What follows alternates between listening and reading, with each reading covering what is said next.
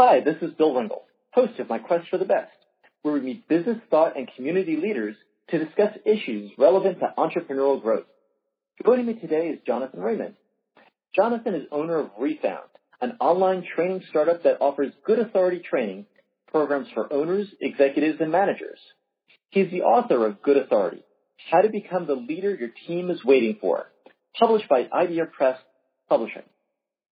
Seth Godin's comment on this book is that it's required reading for anybody who wants to merely do more than merely manage people. Jonathan is the former CEO and chief brand officer of eMyth, where he's led the transformation of a global coaching brand. He graduated law school in 1998 and lives in Ashland, Oregon with his family. Though he lives in Oregon, he'll never give up on the New York Knicks. Welcome, Jonathan. Hi, Bill. Thanks so much for having me on. It's a pleasure. Hey, Jonathan, what was one of the early experiences you had with being an entrepreneur? Uh, well, I think there was the the earliest one was the penny saver, which was kind of our Sunday circular where I grew up. But the the first real attempt at a business was a car wash uh, that I went into with a friend of mine, you know, into kind of early high school, where we decided we we needed to make more than the zero money we had. So we opened up a car wash in our in our driveways and would hassle our neighbors until they would let us wash their cars.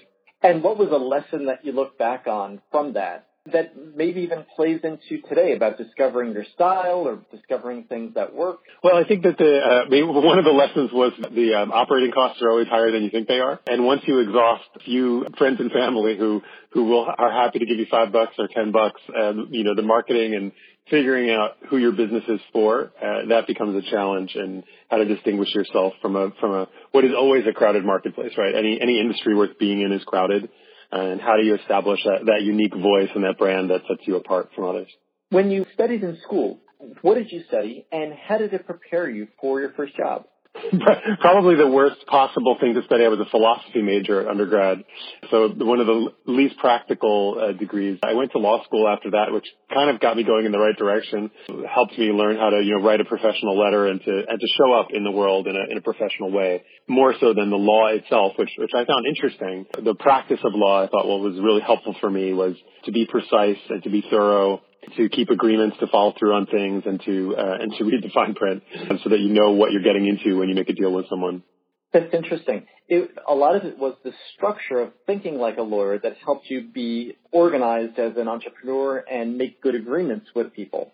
I've been blogging and, and now writing books, and and I would say that you know my my education and time in law school really helped with that. It really helped me uh, write with some structure, right, rather than just stream of consciousness but to actually, you know, put one idea after the next in a way where something builds. And, and a good lawyer is, is really good at that. I never became a good lawyer, but a good lawyer is able to do that, to string a series of ideas together and build an argument, right? Which is what a good book or a good blog post is. It's a good argument for, you know, advocating a piece of change. And out of school, what was one of your first jobs? My first job was three jobs. Uh, after I graduated, I was uh, living in a in a resort town in Colorado, and I had the fantasy of uh, being a ski bum, and that that I was disabused of that notion pretty fast. I had three jobs taken as a as a whole, which were still not enough to cover my rent. But I was working in a coffee shop, making uh, you know cappuccinos and and you know cutting pie for people, and working on on a construction site and, and driving a van for a hotel. So I was uh, I was a bit all over the place, not a lot of sleep, and you know those those series of eight dollar an hour jobs didn't amount to enough to live uh, the life that I wanted. And it's interesting to contrast today with where we start out with our first jobs because they don't define it. No, they truly don't. And I think it was Andy Warhol gets the attribution, but somebody uh, with a somebody well known said at one point that you know you're on track in your life when you're using the best and the worst of, of what's happened to you over the course of your journey. And I feel like that's where I am now. And, and you know, those were all positive experiences, right? Those were all you know, learning and growing, and it, and it set me on a course to to carve out uh, a path for myself, which you know took different different forms over the years, but. Um, that gave me the motivation to say, okay, you know, if I want to have an impact in the world, I'm going to have to take some steps, and there's going to be some some painful painful moments along the way. Talk about the kinds of problems that you solve for your customers and clients today. What do they come to Refound for, and what are the types of challenges or problems you help them overcome and solve? I think the biggest problem we, we help people with is, uh, I would say, kind of overwhelm and ambiguity. And what I mean by that is, you know, in most modern organizations, there, there's a lot of thought being put into how do we create a people first culture, right? How do we engage with employees? How do we create the conditions where people feel like they're coming to work not just to create profit for owners and, and shareholders, but a sense of personal meaning and a sense of personal purpose. And that's a very difficult problem to solve. And uh, you know there there have been many good ideas um, put out over the years about how you do that. Uh, but I think what we've been able to do is to offer a, a real tactical approach for how to do, in particular, feedback and accountability um, in an organization that really grounds the way people operate on a day-to-day basis. So taking the, you know, we've all heard all, you know, all the good, you know, meaningful talk around values and vision and goals and OKRs and all the structural things uh, that go into creating a, a thriving, functioning organization. But what I found, and I found this personally in the organizations I was running, as well as with my clients, is that that's not nearly enough. Is that where organizations go sideways and where things start to degrade is in the actual conversations between managers and employees, between managers and one another, and, and very importantly, between managers and senior executives in the organization. And without those conversations happening, uh, all that other stuff gets gets wasted to one degree or another. So that's where we live in the conversations that people are actually having on a day-to-day basis, and we have a methodology for for how to do that that, that people have been uh, receiving and, and doing some great things with. Can you give me an example of how that would work? A company that comes in, do they need to bring in a group of managers in order to be effective? Because it's hard to get a sense of change unless it's the, the CEO or president who comes in first to get an idea of how the methodology works. Do you have an example of a company that came in and was able to take the tools that you provide and implement them within their company? Yeah, there. You know, I think of a couple. You know, one of them I'm thinking of. You know, is a software company uh, in the South Bay, south of San Francisco, about 300 employees. And the first opportunity that we had to work with them uh, we worked with about 50 people managers. And at first, the CEO was not part of the program. It was, it was initially brought in as a management training program. It wasn't that he was uninterested, but he just wasn't part of that initial program. And it was part of their kind of management development initiative you know, kind of rethinking performance management. And what happened was really interesting because the, there's the, the, this big aha moment when we do, when we kick off our program with an on-site seminar. You know, there's something very powerful about, you know, no laptops, no phones, just a group of human beings in a room talking about the things that matter. And uh, in that in that initial seminar, there was this big aha moment, which is which is fairly common, where all of the managers in the organization realizing how they were sort of playing a level down or two levels down from their title in the amount of rework and you know extra meetings and and approvals, minor approvals, and, and the minutia of their day that wasn't unimportant, but left them with basically no room, uh, mental or, or emotional room to actually do creative and, and strategic work inside the organization, the stuff that they, that they came there to do, that they were really passionate about. And so that was a, that was kind of a big aha moment and we introduced, uh, you know, the accountability dial and some of the tools to help uh, delegation and empower the more junior employees than the people in that room. And those things start to happen. You know, it's incremental, right? Nothing changes overnight. Nothing worth doing changes overnight. It's, it's incremental. It's day by day, conversation by conversation. We like to say one conversation at a time at Refound. And then very quickly, uh, that, uh, that movement really, the managers took it upon themselves and they created a movement in, in the, in, internal to the organization. There was enough of them to say, hey, we're, we don't like the way we've been doing it and we love this company and, and we think we can do it better and they started to recruit the senior executives into that program. Uh, we got to go back and, and do training with uh, with the C-suite and some of the other VPs, and people became uh, you know got bought into uh, a new way of talking about how we show up with one another at work and giving each other feedback that was inspiring. And uh, and that's really the best part of this work for me is I get to see people you know take these tools and apply them in ways that I never would have thought and have conversations that are that are that are meaningful to them and so that's that's really been rewarding.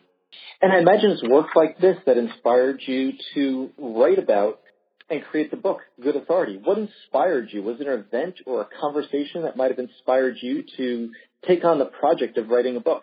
It really came from my own personal failings, and I say that you know I don't have any you know shame about it. It just it is what it is. Is that I just I just bumped up against my own capacity as a leader, and realized that, you know, I didn't know what I was doing. I didn't really know. Nobody ever trained me. I've had, you know, different entrepreneurial ventures. I've worked in larger companies And in none of those places did I get any real training in how to manage a team, how to lead a team, a group of human beings who are different than me, who have different styles, who want to get feedback in different ways, who have different dreams for their life. Never, I never got any training. And the, the things that I've seen out there are, are frankly not very good. It's very kind of cold and, and formal.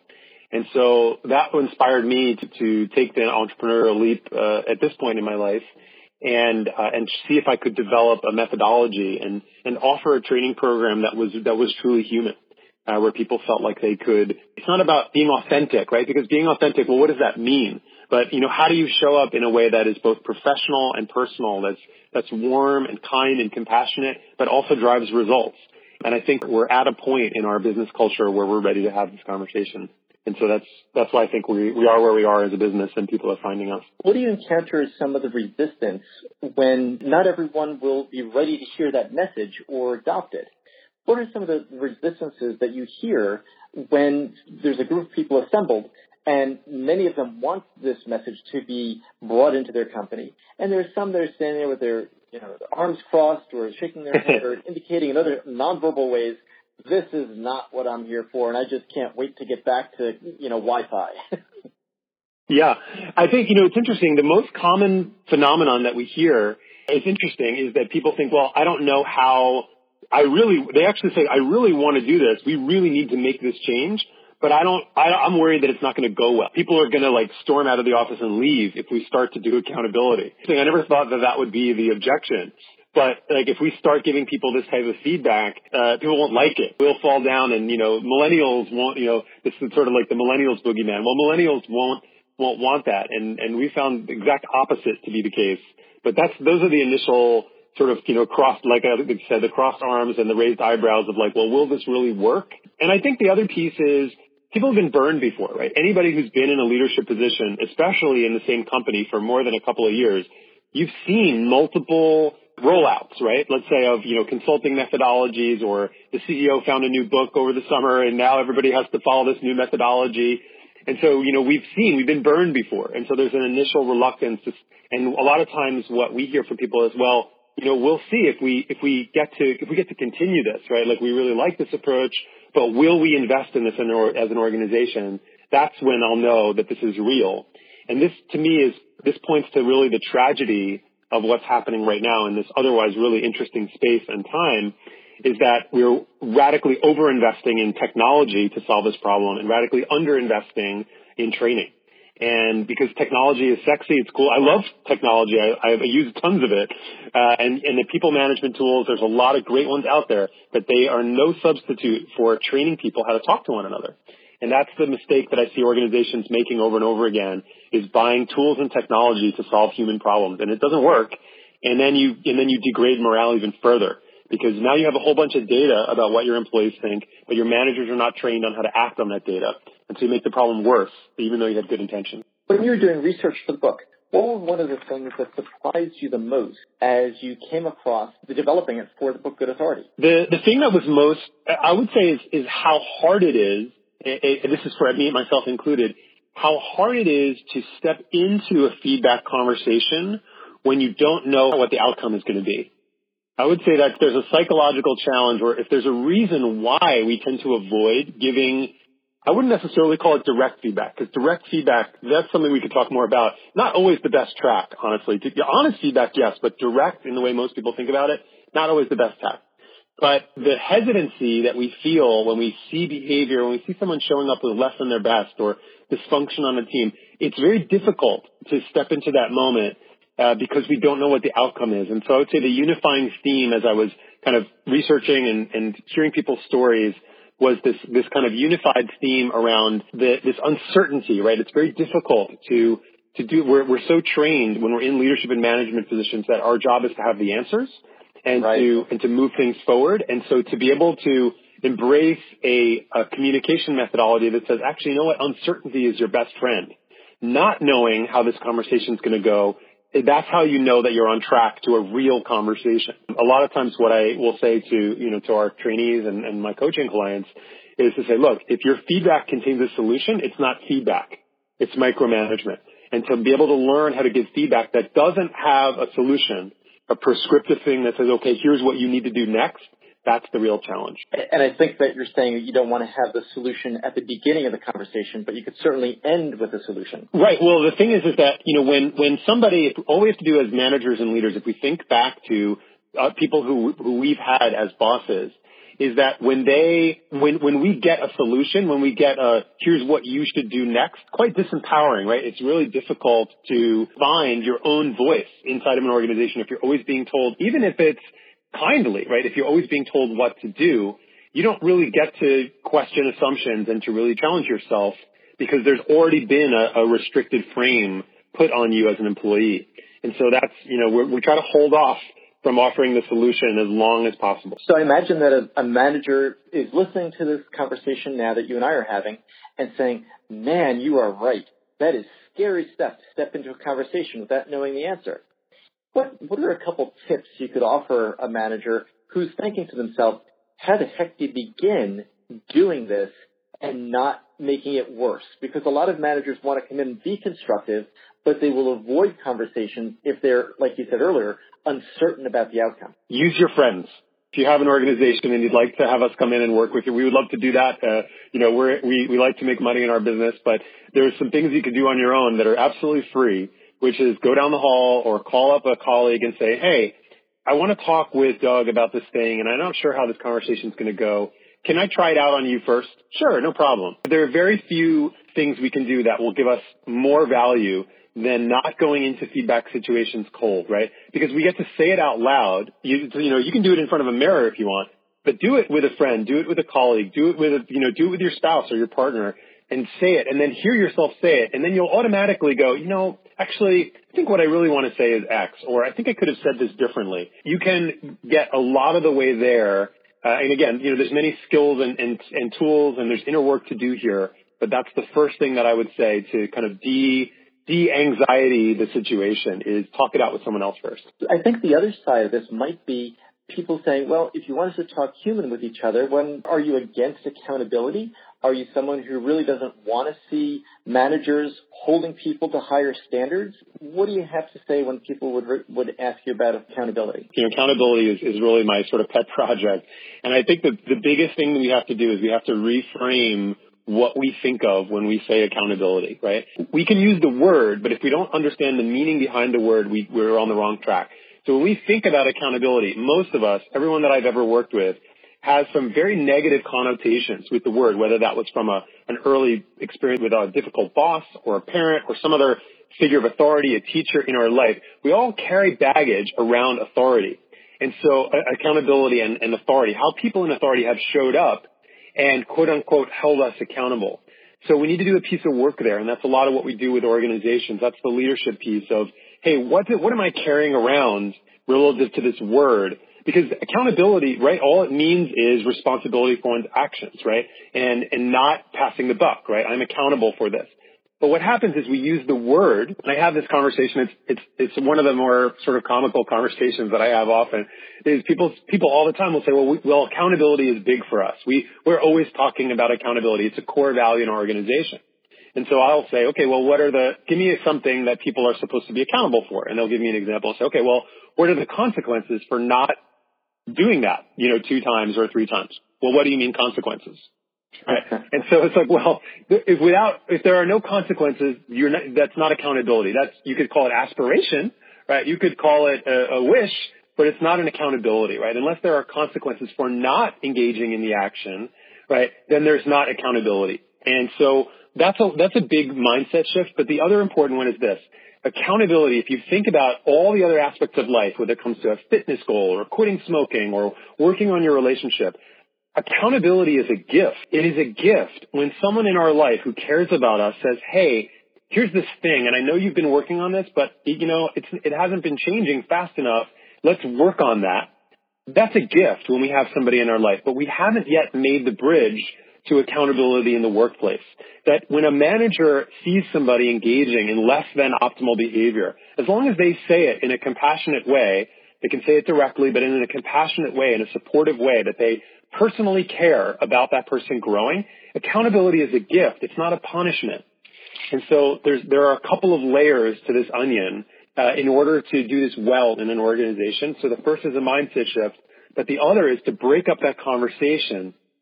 And that's the purpose of the accountability dial, which is the, the core tool in the book. So that when you're quote unquote doing accountability, the goal is not, I don't want to be in a position where I'm holding people accountable.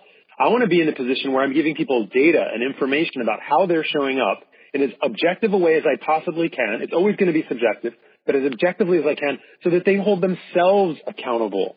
I don't want to be anyone's accountability master, right? That's not a good place to find yourself as a manager and a leader. So accountability, yes, but the key is communication where people say, you know what, I'm holding myself accountable for this.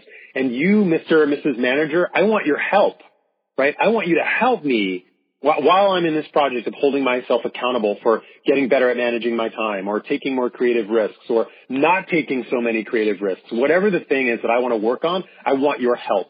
We haven't yet made the shift to that in the workplace, and that's what Refound is all about. And that becomes the culture of accountability that you talk about in the book. Um, what are a couple of the other important dimensions of having a culture of accountability at work? The the main, you know, one of the main skills is managers being able to to name what it is they're seeing and feeling in a non-energized way, right? So we're typically, we act out our emotions, we go through our day, we're not very mindful as a species, right? We all, we tend to be kind of reactive, even those of us who've done a lot of practice on this, it's very, very difficult. And so one of the other pieces that's really important there is to be able to name what you're feeling early in the process, right? So rather than watching somebody show up late for meetings for three weeks in a row, to be able to say, hey, you know, I'm getting a little worried right? You know, it's not the end of the world, but you know, I'm getting, I, or I have this concern and I want to talk with you about it, right? That's naming what we feel without acting it out. We're not managing around them. We're not going to HR. We're not, you know, whining to, about them to our colleagues or our friends or our spouses. We're finding a way, right? We're just finding a way to name what we feel with the people and we see with the people around us in our day to day. That's another key component there to creating that culture of accountability because if you don't give people data early in the process, it's not fair to, to engage in accountability because we can't change behavior if we don't know what the behavior is in specific ways. Right. So that goes to the point of it not being a punishment when somebody gets a decision that's punitive because they never got data. They never had a chance to be accountable because the, the management and the culture failed them. Exactly. And that's the thing that, you know, people will say, well, I don't, I don't know if this person will, is, is, you know, is the right fit here or, or, or whatever they want to say about that. And the answer is you don't know. You don't know. And people will surprise you. And this has happened to me over and over again as I coach leaders. The people, if you take any team of 10 people and you think, well, if we really do accountability well, these five people will make it and these five people won't, you're going to be wrong in more than one case, I promise you. I've never seen it not be the case. And people will surprise you. It's oftentimes that's what we need. We need boundaries. We need structure for what does excellent work look like. And until we do that, we can't fairly assess somebody's potential. And people say that boundaries and structure are great, but we need people to give more of themselves. How do you talk about this paradox so that they can understand that within boundaries and structure, you're actually enabling people to give more of themselves and make greater contributions because they know where the guidelines are, where the you know what the rules of the road are. If I can do a really cheesy movie uh, music quote, you know, like uh, Janis Joplin said, "Freedom is just another word for nothing left to lose." Right? Like if if if you get to do whatever you want whenever you want it, with you know with no consequences and no structure well you're not really helping your teammates right? You're not really helping the organization in any in any directed vision oriented way. It's that combination right? I had a boss once who said you know it's that combination of structure and substance right? It's like a good sales conversation right? A good sales conversation has structure right? It has a flow. You have pieces that you want to cover but it also has substance right? It's how you show up and how you relate and how you listen. It's those intangibles. So you need both and a culture of accountability has both. It has structure, but it's a, but if all it has structure, if only it has structure, then it's just rules, right? But if all you have is, is good talk, right? Hey, we, we, you know, we value accountability, but no structure. Well, you're sunk on the other side of the, on the other side of the coin. So you've got to have both, and that's what a good HR director, a good people manager, uh, you know, someone who's responsible for the culture, you know, that's what the, that's the task in the modern workplace. And I think that the HR serves, you know, a lot of our initial point of contact with organizations is that the VP of HR or the chief HR officer or chief people officer. And that's, I think, a really interesting place to be in the modern organization because you have these dual realities these, that you have to serve to drive results and create performance and to create a meaningful place to work. Uh, and the and the person tasked with that has a, like we said, is a multi-layered problem But if you think about it as, am I doing too much structure, not enough substance? Am I doing too much substance, not enough structure? That's a good orientation to start thinking your way through the problem. Are there any companies that you're aware of in the news or through your own consulting work and training work that are doing a very good job and are exemplars of being able to have these conversations, of giving people early feedback, of not fearing accountability, but more embracing it as a gift, like you said. I would say, you know, there's some inter- there are some, some very interesting public stories on the on the negative side these days. But I think that there's a, and maybe we could come back to, you know, talk about what's happening with Google right now. I think it's an interesting example. It, With, you know, obviously I'm a big fan of our clients. I think they're doing great work. You know, I've got a, you know a few clients in Austin and in the Bay Area and in Seattle and some other places. One in Boston in particular that I'm thinking of and I would say what, what unifies the organizations that are doing this well is participation from executives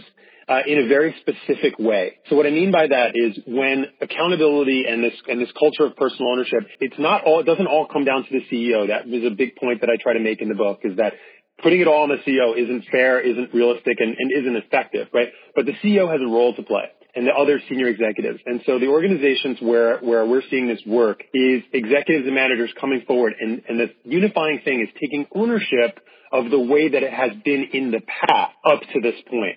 We're very good at making big pronouncements about how it's going to be in the future. It's far more effective, more meaningful, more vulnerable, and more transparent. All those things that we say we're, we're trying to do. To say, you know what, here's where we are. And part of the reason why we are where we are is because some of the choices that I've made in the past, and that's on me. That's not on you guys. So while we're introducing this new methodology for how we're doing accountability and how we're doing feedback, just know, I know that we didn't get here in a vacuum.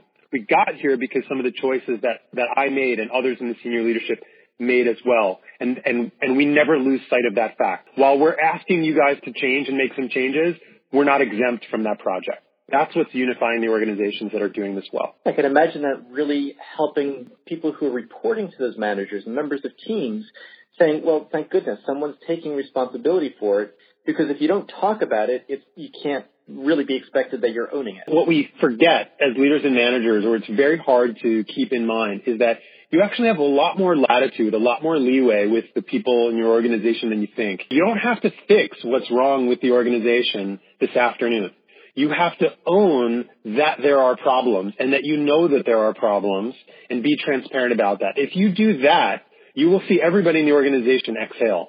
If you are honest with the state of affairs in the organization, everyone will go, okay, all right, I get it. Like he or she gets it and understands that this is real for us, that we're, we are suffering and struggling every day because of these dynamics.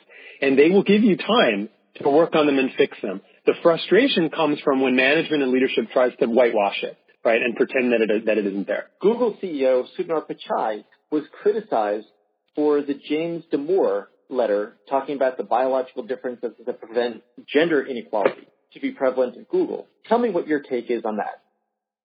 Yeah, yeah. I mean, I thought it was real. I think it's really interesting what's happening right now, and and, and we can't, and I don't think we should. I guess, uh, well, maybe we should uh, divorce, you know, what's happening in business from politics, right? You see, you know, you saw Intel and Merck and CEOs from major corporations saying, "Look, like I'm not, I'm not, this is not what I signed on for," right?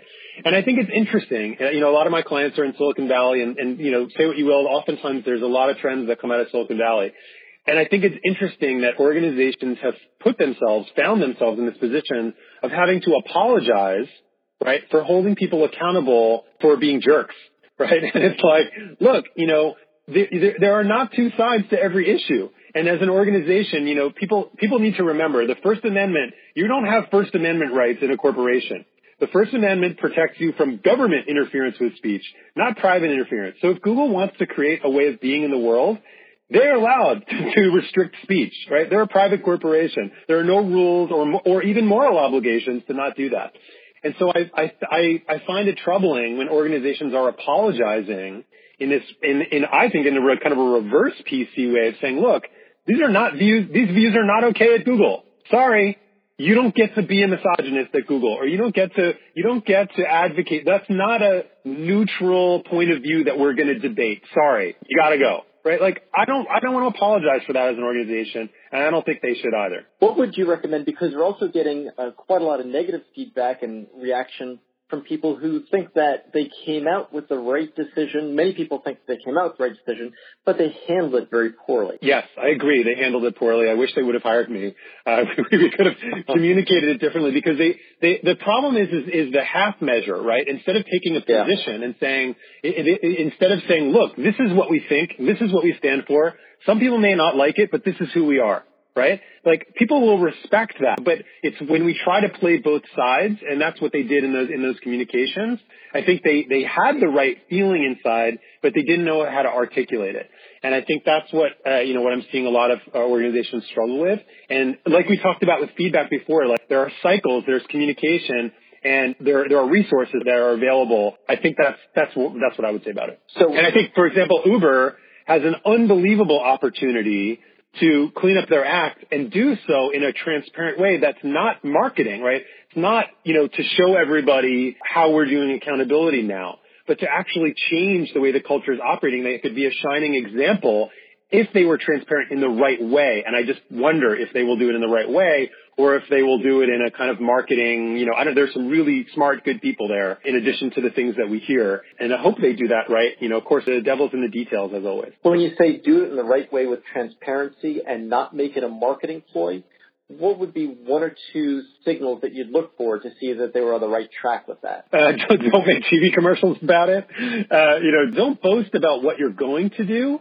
let actions speak for themselves, right? Don't market your culture change project. Make some changes and then the same people who were griping about the, reasonably griping about the way it was, let them write some blog posts about, hey, you know what guys? Things are really changing here. And I've, and I've been the first to criticize our culture in the past. And there's some interesting things happening. Let them be your ambassadors. Don't, don't try to do the corporate, hey, everything's good now, right? We've, we've changed our ways and we have these new, pro- everybody knows that's BS. So just don't do it. Give it, be patient. People are watching. Your employees are the first people to advocate for change when they see real change happen. Trust that they will do that. Jonathan, how do you stay on top of the current trends and examples of companies? Are there your favorite blogs, books, thought leaders who you follow? I'm blessed by having people who like forward me things a lot, uh, and so it, it comes from a wide range of sources. You know, podcasts like this one, you know, interesting episodes, you know, some, you know, webinars, articles, some of the curated newsletters out there. You know, I think First Round Capital is a really great curated newsletter that they, that they do. You know, there, there's a bunch of ones and I, you know, the challenge these days is to keep too many things from from your inbox. So I, I am pretty merciless in unsubscribing from lists and things like that. You know, that I would say it's kind of a mishmash of things that I that I hear and, and books that I read in the space. And I also try to read things that have nothing to do with business or leadership or management and and go for walks. That's that's where I where I find uh, some of my most creative moments. And in order to stay on top of things, in order to manage many projects, developing online courses, consulting with companies, you must have uh, favorite tools or methodologies that you use to be more productive. What are some of the, the, tips and tricks and tools that you like to use to help you stay on track? Uh, we use Asana internally, which I like. It's a project management, uh, task management tool that I think is pretty intuitive. I like that tool a lot. I, I, you know, I think there are no perfect answers for video conferencing, but we use Zoom. Uh, I know they're pretty hot these days. We, you know, been very happy with that as a kind of nice kind of meeting and webinar tool. I'm trying to think, you know, there's a bunch. I like Zapier a lot for connecting, you know, kind of disparate apps. It's a really neat tool. Uh, we do use Slack, although we're, you know, we try to be mindful about it, try to keep conversations. And then, you know, the way we do it, and this may be too sort of micro, but we use Google Drive for docs that we're working on and Dropbox for docs that were finished, right? So when it's a finished product, if it's a proposal or, you know, some other asset, we will, we will put it in Dropbox so we don't, so that stays really organized. And then Google Drive can be a bit of a mess and we don't try to clean it up. Well, you've been really generous with sharing with us today on my quest for best. And I'd love to uh, thank you for the insights that you shared, the examples and the stories, and the encouragement to, you know, to become the kind of boss or the leader that your team is waiting for. Jonathan, people want to find out more about your book and your company where are a couple places where they should look? You can find us at refound.com. That's uh, R-E-F, like Frank, uh, or, or like rebound uh, with an S.